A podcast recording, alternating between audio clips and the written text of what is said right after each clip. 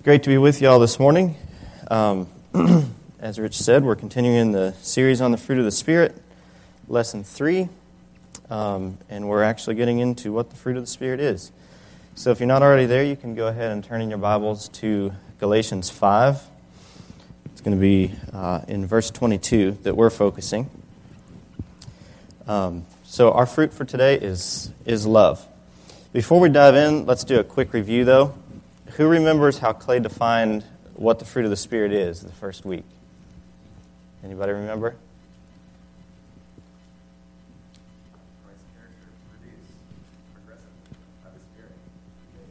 Exactly.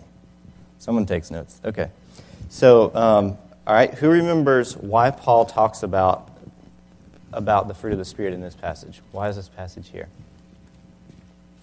There are two things. It's a corrective against two things.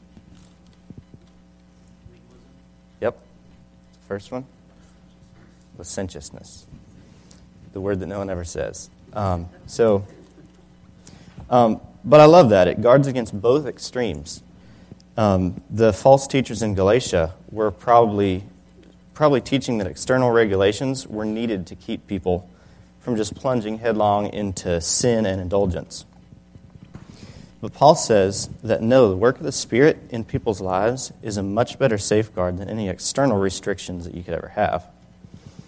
Um, because external re- restrictions and regulations don't change your heart. And your, your sinful heart will find ways to do what it wants to do. Paul even goes so far as to say in verse 16 of chapter 5 that if we walk by the Spirit, he says, you will not gratify the de- desires of the flesh. He leaves no room for doubt either. The, the way the grammar is in Greek, it's, it's very, very strong, like saying, if you're walking by the Spirit, there's no possibility at all that you will gratify the desires of the flesh at the same time. The two just don't go together. And the implication there is that you'd better get after it in, in pursuing the, the fruit of the Spirit if you hope to be able to battle the desires of your flesh. So that brings us to where we're to where Paul spells out what the fruit of the Spirit is. Um, and the first fruit in the list is love, as Rich already said. Um, but if we're going to seek to cultivate love in our lives, we need to know more about it. We need to understand what it is and, and what we can do to, to start cultivating it and pursuing it. Um, so, in this passage, we're going to address five questions that we need to ask and answer if the Spirit is going to produce love in our lives abundantly. So, five questions about love if, you if you want to keep it simple, if you're taking notes. First, I'll run through the five and then we'll do them one by one. But, um, so the first question is what is love? Then we need to know why love is important. Then we need to know why do we so often fail at it? Then we need to know what truths will motivate us to pursue love. And lastly, how can we pra- uh, practically cultivate love? So, first of all, we'll start with, with number one what is love? So, of course, we can't pursue something if we don't know what it is and how it works. So, we need to try to understand what Paul means by the word love in this passage. Some people make a big deal over the, the Greek word that he uses. Um, you've probably heard people talk about agape and that it's a, an unconditional love, that uh, it's either the love that God has for us or that we have for other believers. And there's some truth in that, but what really helps us more is seeing how Paul uses the word, because uh, the word can mean different, different things, more than one thing, kind of like our English word love can mean a lot of things. Someone says, I love you, that can mean a lot of different things. And Greek is similar, although possibly not quite as abused as our English word love. But um, so, one thing that's important in this passage for us to notice is that Paul's not just talking about any love, he's talking about specifically the love that believers have for each other. To love God and love unbelievers, Paul's most concerned in this passage about the one another kind of love because that's what was getting most neglected in the church of Galatia. So now we'll take a quick look at some of the other passages in the New Testament where Paul uses the same word in the same sense to kind of get a fuller picture of what he's referring to. And I'm going to be jumping around a lot, so if you're trying to take notes, you may not be able to flip to every passage we're going to, but you can write down the references and come back to it later. Um, I actually had a lot more verses that I wanted to include, but I don't have three hours this morning, so I needed to chop it down a little bit. So we'll start uh, with 1 Corinthians 13, the famous love chapter that you often hear read in weddings. Um, and because we hear it used in that, in that way so many times and applied to, to weddings and marital kind of love, you may not automatically think of that as where we need to go to understand love in the church. But that's actually exactly what Paul is talking about in 1 Corinthians 13. If Galatians is a corrective against trying to keep the law without love, 1 Corinthians 13 is a corrective against trying to utilize your spiritual gifts in the church without love. So in verses 4 through 7 of 1 Corinthians 13, he describes love. He says, Love is patient and kind. Love does not envy or boast. It is not arrogant or rude. It does not insist on its own way. It's not irritable or resentful. It does not rejoice at wrongdoing, but rejoices with the truth. Love bears all things, believes all things, hopes all things, endures all things. And I'm sure we could do a whole series just on that passage and what it tells us about love. And we don't have the time for that this morning. Um, but I wanted to recommend it to you as a, a place to go back to later as you're trying to understand what love is and how you can apply it in your life. Um, and so you can be thinking about it and uh, go back there later, but unfortunately, we just don't have the time to unpack everything in it this morning. So we'll keep on moving for now. Um, in 2 Corinthians 12:15, Paul tells the Corinthians that because of Paul's love for them, he says, "I would, I would most gladly be most gladly spend and be spent for your souls."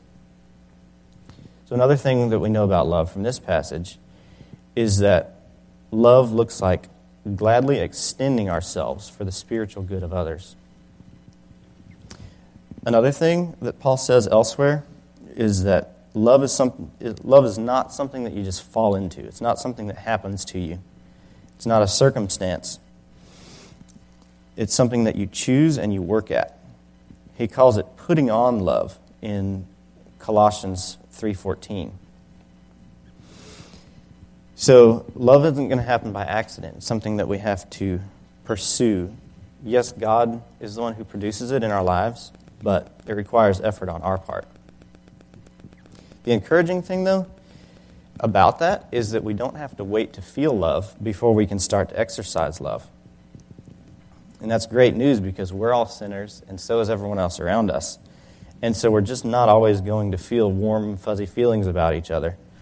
Um, but Paul says that that doesn't have to keep us from loving each other.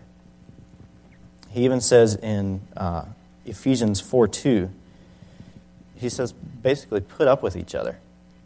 Not that there's no affection involved that we should have for each other, but um, Paul is just, he's realistic. He knows that there will be times when we have to choose to love people, even when it contradicts the way we feel at the moment.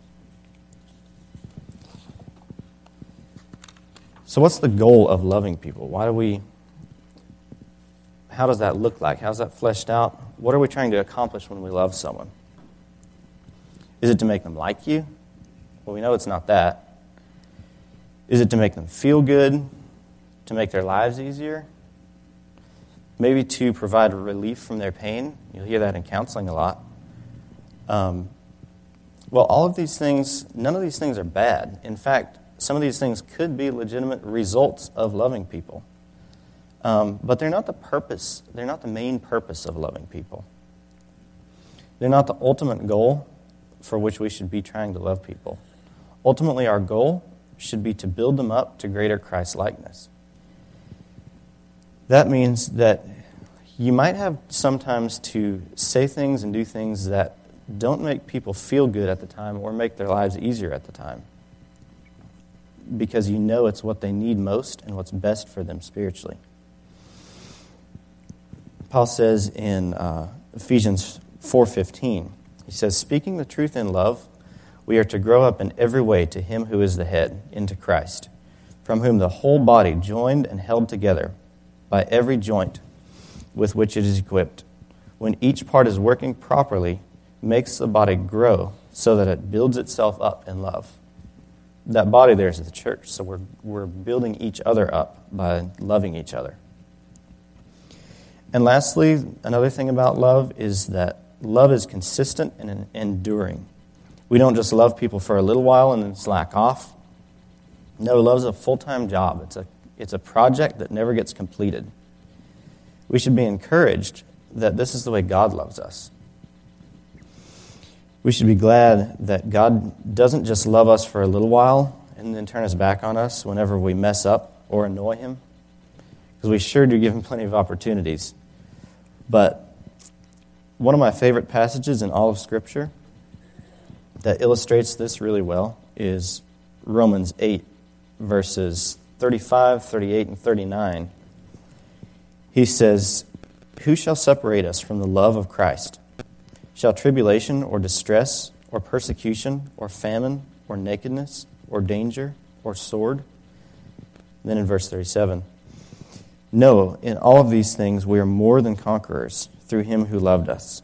For I am sure that neither death nor life, nor angels, nor rulers, nor things present, nor things to come, nor powers, nor height, nor depth, nor anything else in all creation would be able to separate us from the love of God in Christ Jesus. So that's a great truth to meditate on when we're trying to love other people. That's the kind of love that we should be imitating. So, with all this in our minds, I'm going to try to give you my attempt at a more concise definition of the kind of love that Paul's talking about. This kind of love is a genuine, supernatural, and sacrificial devotion to and care for other people, which is primarily focused on that person's well being. I know that's a mouthful, I'll give it to you a couple times. A genuine, supernatural, and sacrificial devotion to and care for other people, which is primarily focused on that person's spiritual well being. So, one more time a genuine supernatural and sacrificial devotion to and care for other people, which is primarily focused on that person's spiritual well being. So, now that we understand what love is, the second question we need to answer for the Spirit to produce love in our lives is why is love so important? So we know it's something the Spirit produces. We know that we need to pursue it. We know what it is. But why is it such a big deal? We know we already know it's not just a bunch of gooey, sloppy feelings, and I'm glad of that because it's not my strong suit. But, um, but is it okay just to say that it's not really that big a deal? You know, I'm not really that type of guy just you kind of don't bother me, I won't bother you, we'll just kind of mind our own business. Paul would say that that's something, love is something you can't just pass off. You can't just write it off and see it as not a very big deal. He actually addresses this sort of issue earlier in, in our same chapter in Galatians, verses 13 and 14. The Galatians were advocating a strict law keeping and thinking that that made them really spiritual but they were neglecting what Paul considered to be much more important, and that is to love each other. He says, For you were called to freedom, brothers, only do not use your freedom as an opportunity for the flesh, but through love serve one another. For the whole law is fulfilled in one word you shall love your neighbor as yourself. So in verse 13, he describes love as serving one another he says that we're now free from the Old Testament law, but that means we're not just free to do whatever we want. We're free to love each other and serve each other. And in verse 14 that I just read, he says something that must have shocked the Galatians. They were concerned about keeping external, external rules. But Paul says to them, if you would just love each other, you would be fulfilling the intent of the Old Testament law. That must have felt like a gut punch to the Galatians because they were putting out so much effort to fulfill these external rules, but they were forgetting the most important thing. So if you obey externals but you don't love people, you've missed the whole point, and that was the problem with the Galatians. 1 Corinthians 13 13 says that love is the greatest virtue. Earlier in the chapter, uh, in verses 1 through 3, Paul says that you have to you have to love each other for your spiritual gifts and service in the church to amount to anything. And another thing Paul says later is that you really better love people if you're aspiring to any sort of leadership in the church. You can write down 1 Timothy 1 5 for an example of teachers in the church, people who were trying to lead, um, who were doing it without love. And Paul talks about what a problem that was in the church. The other reason that this kind of love is so crucial is that there are other kinds of love that are counterfeits. And they can distract us from true Christian love. In 2 Timothy 3 2, Paul warns of the dangers of self love and of the love of money. And in chapter 4, verse 10, he talks about Demas, who loved the world, Paul says, so much that he abandoned Paul. So, loving others is pretty important. If we do, God will be pleased because we're doing what He told us to do. But not only that, God will reward us eternally. Matthew 10 42 says, Whoever gives one of these little ones even a cup of cold water because he is a disciple, truly I say to you, he will by no means lose his reward. That means that you can take it to the bank. No choice to sacrificially love your brothers and sisters in Christ here in the church will go unnoticed or unrewarded by our Heavenly Father. Another thing that makes love so important is love will mark you out as a follower of Christ. Jesus said in John 13 35, By this all people will know that you are my disciples if you have love for one another. Think about it people might suspect that you're a Christian if you don't curse or do drugs or commit sexual immorality. But Jesus says that the way people will, that the way you will truly stand out in front of people as a believer is by loving each other. That's because even unbelievers can sometimes act outwardly moral just by sheer willpower. They can do a lot of good things, they can seem like pretty cleaned up, nice people. Um, but they can't love the way the Bible commands us to because they don't have the Spirit of God in their lives. So, the, the sort of love that Paul is calling us to is something supernatural that we can't do on our own. And lastly, if we truly love each other, the church will be stronger and will be more spiritually healthy. But the reverse of all these things is also true. if we consistently fail to love each other, we will atrophy spiritually, personally, and corporately. And then remember 1 Corinthians 13. He says, without love, our efforts and giftedness for, for God and the church and our service will be worthless. As a result, the, spirit, the church will be spiritually weak and unhealthy and will be a hindrance to unbelievers because we're a walking contradiction because we're not really believing what we say we believe. It's a pretty big deal. And I confess I'm as convicted as anyone uh, in this area that um, I'm just I'm not where I need to be. I've had to repent this week of areas that I'm failing in and ask God to produce this fruit with, within me.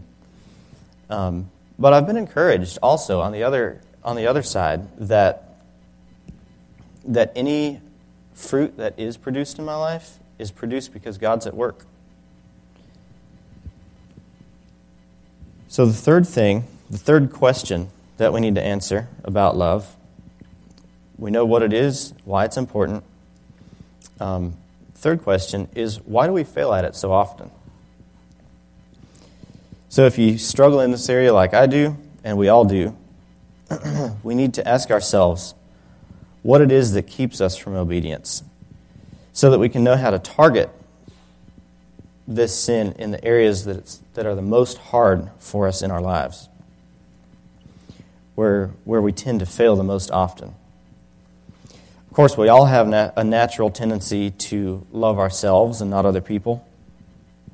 Um, it's, we don't naturally, naturally um, love other people. The problem is not that we don't love at all, it's the problem that we love the wrong person. We love ourselves. Um, and this gets really bad when, when our love for ourselves collides with the need to love other people. Isn't that hard to seek the good of someone else if it also benefits us in some way? But the moment that the good of someone else gets in the way of what we think is good for us, that's when we'd better watch out because that sin inside us is going to raise its ugly head. That, of course, is something that we all face and we need to be aware of it. But I think where we really hit pay dirt is when we begin to identify the specific areas that are uniquely difficult and tempting for us, for you, for me personally. It's all well and good to know that love is hard in a general sense, but if we stop there, we'll probably never really do that much about it. Instead, we need to identify the specific areas in our lives, those nooks and crannies where sin can hide out and go unnoticed, and we never really declare war on it. To give you an idea of what this might look like, I'll give you an example from my own life. I find that this often pops up in the area of how I prioritize my time. It's not that I'm often wasting a lot of hours every day playing video games or watching movies. For the most part, I, I stay pretty busy doing good things, but the problem that I more commonly have is I tend to be too concerned about pleasing people with the way I spend my time. I notice that um, when I'm having a hard time getting everything done that people think I ought to do, that's when I, it normally creates a problem. When this happens, I can start to feel stressed, and then I start to I can start to think I'm too busy to be proactive in loving people. Or I can even start to be impatient with people around me and come across as chilly.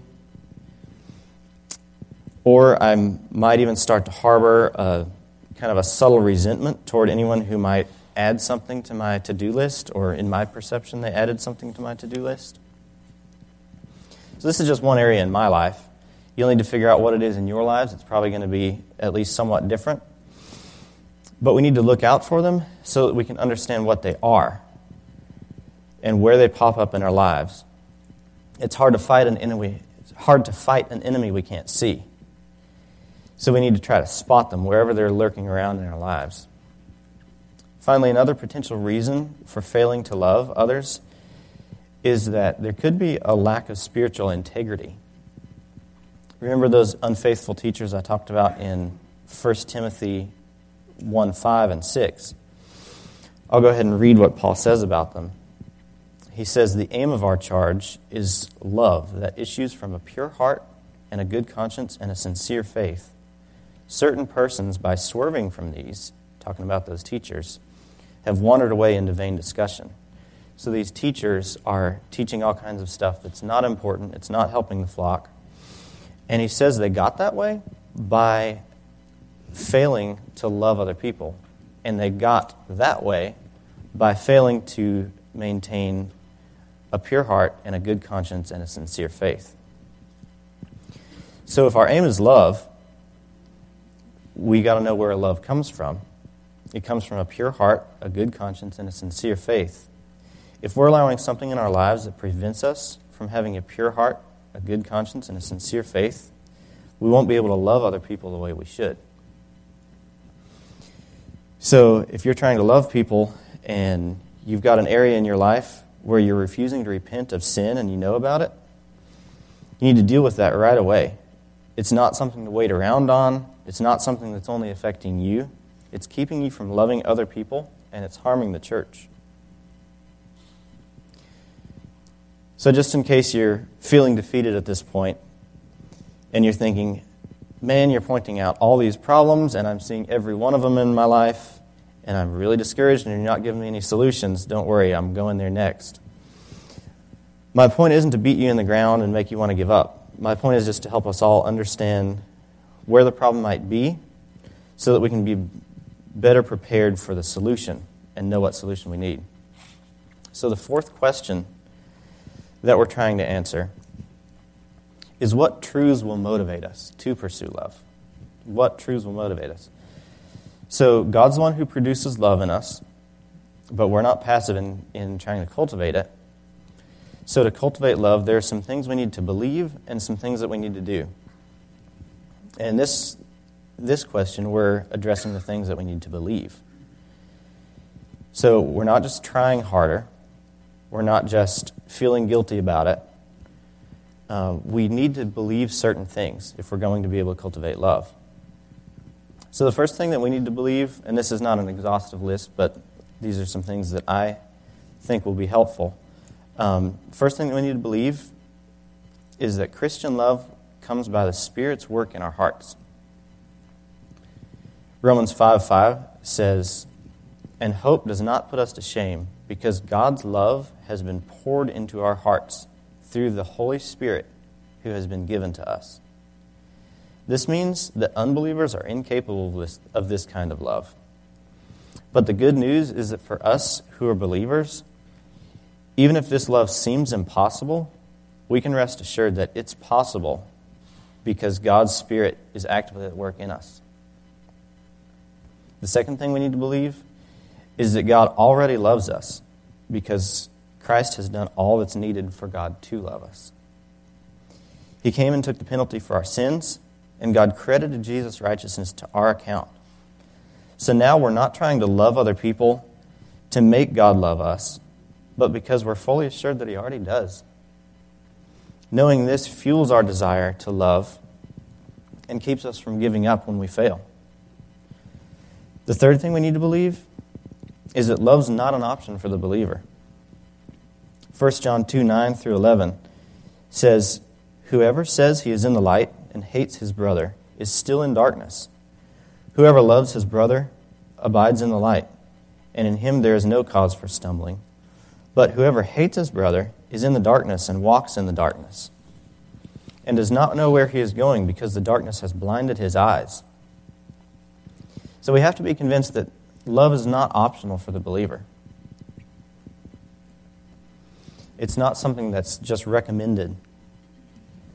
We also need to believe that we are not our own, but we're bought with a price. Sometimes we forget this and we start to think it's my time, it's my money, it's my leisure. It's my time off. It's me time. But we need to remember that God owns it all. We're accountable for how we steward all these things and how we love people with them. We're not here to please ourselves, but God. And love isn't our idea, it's God's. He requires it. He doesn't just recommend it as something nice to do if we get around to it. So I've already touched on this one, but another thing that we need to believe is that God will give us the ability to obey in this area if we're a believer. Philippians 2:13 says, "For it is God who works in you both to will and to work for his good pleasure." To work for his good pleasure includes the work of loving other people. So there's hope because God is the one making us able to love other people. So now that we know what love is, and we need to cultivate it, what we need to believe to cultivate it, now we need to know one thing more. We need to ask the question how can we practically cultivate love in our lives? What do we need to do about it? It's not enough just to believe the right things, we need to start putting it into action. So, here are a few things to get you started. Again, this is not exhaustive, but it's the list that I put together. Um, so, the first thing, learn to trust God completely for your own needs. Because if we're worried, if we're anxious all the time that God won't take care of us, then we won't have any energy left over to, to care for other people. If you're someone who often worries about your own needs and your own life, and you seem to have little emotional energy for caring about other people, this would be a really good place for you to start. A passage that is super helpful on this is the end of Matthew 6. And Rich actually taught uh, a sermon about this, I don't know, a year or so ago. Um, and that would be a re- really helpful resource for you as well. I know it was helpful for me. Another thing that we need to do is remind ourselves of what we were and who we were before conversion, both according to our own experience and according to what the Bible says about us. This should produce humility in us, and humility is one of the major necessities for loving other people. We naturally think way, way, way too highly of ourselves. And so our world tends to revolve around me and what I want. But if we saw ourselves rightly, we'd be able to take our eyes off of ourselves and our desires and to focus instead on others. Next, as I said earlier, we need to find the major trouble spots in our lives and we need to start dealing with those. We need to start repenting and doing battle. We need to decide how we're going to do that this week in the different spheres God's placed us in in our relationships in the church, at work, at home, school, if you're doing summer classes. We, need, we can use every interaction this week as, as a learning opportunity. Not to beat ourselves up when we don't love people perfectly, but as an experience to help us learn how we can improve and do better next time. We need to be persistent we need to remember that love isn't something you just fall into, like I said. It's something that, by God's power, you learn how to do over time. Like Clay said, fruit of the Spirit is something that's done over time, something that the Spirit produces in us over time. It's character that's built. So, just like any other skill, you're going to mess up sometimes, but we learn by continuing to practice love by not giving up when we fail. And if this is an area that's specifically, that is especially hard for you, loving other people, I would recommend you find someone in the church who does this really well and ask them to disciple you in this area. Love is something that we can learn and we can imitate in other people. They can model it for us and help us learn how to do it better in our own lives. And finally, we should pray a whole lot that God will help you, help us. If love seems impossible, it is in one sense. But we have free access to the one who makes it possible for us. So ask, don't give up. He's here to help you. God will accomplish what's impossible for you because He's promised that He would. So, the five questions What is love? Why is it important? Why do we so often fail at it? What truths will motivate us? And how we can practically cultivate it? As I start to wrap things up, I would just like to offer some encouragement. One thing that encourages me is that any success in our lives comes from God. He produces it, through His Spirit working in us. That should fuel our assurance of salvation, and it should encourage us that His promises are true and He's doing what He said He would do. It's true for you as well as it is for me. You may be tempted to only notice how far you fall short, to be really discouraged by all your shortcomings.